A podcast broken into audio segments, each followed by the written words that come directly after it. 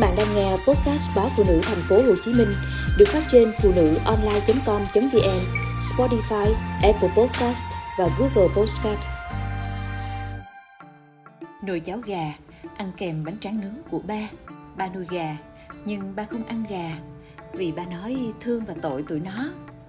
Nhưng mỗi lần chị gái từ thành phố về, ba đều tự tay bắt và làm nấu một nồi cháo để bồi bổ cho con gái. Năm một nghìn chín trăm tám mươi, bà mang cả gia đình đi kinh tế mới ở Lâm Đồng.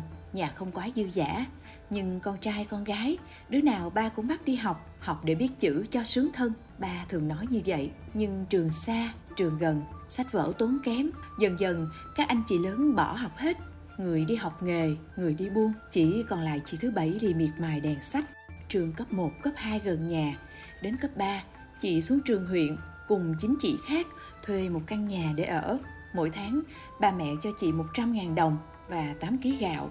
một trăm nghìn ấy, tiền nhà là hai mươi nghìn đồng, còn lại là tiền xe, tiền ăn. Hết cấp ba, chị lên Sài Gòn học, đường xa thì mỗi năm chị chỉ còn về quê hai chuyến, dịp hè và Tết. Ở nhà, mỗi lần nhớ chị, ba lại đi ra đi vào, bảo thương con Bảy một mình vất vả ở Sài Gòn.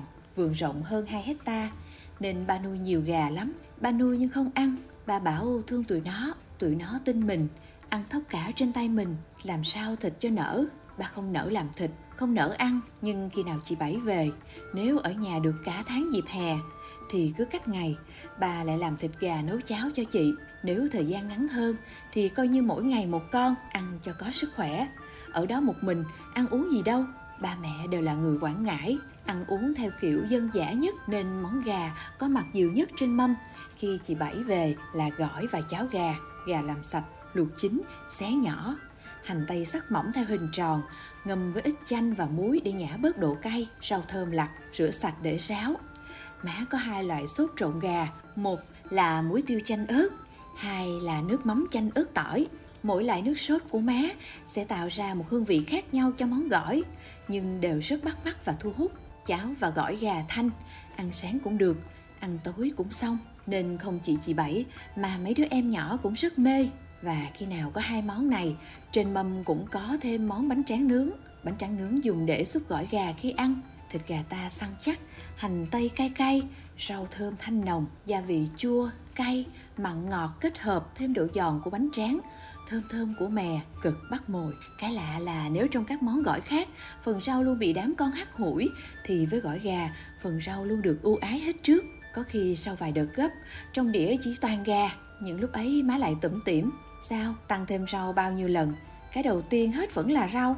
Ngoài gỏi, bánh tráng nướng ăn cùng cháo cũng hao mồi không kém. Những hạt cháo mềm, nước cháo thơm ngọt, má bỏ thêm vài cọng rau thơm, ít hành. Cả đám, đứa bẻ bánh tráng xúc cháo, đứa thì bẻ vụn bánh vào chén, tưới cháo lên, đứa xì xụp húp chén cháo nóng rẫy, thỉnh thoảng ngơi nghỉ với bánh tráng. Giờ thì chị Bảy đã có gia đình riêng.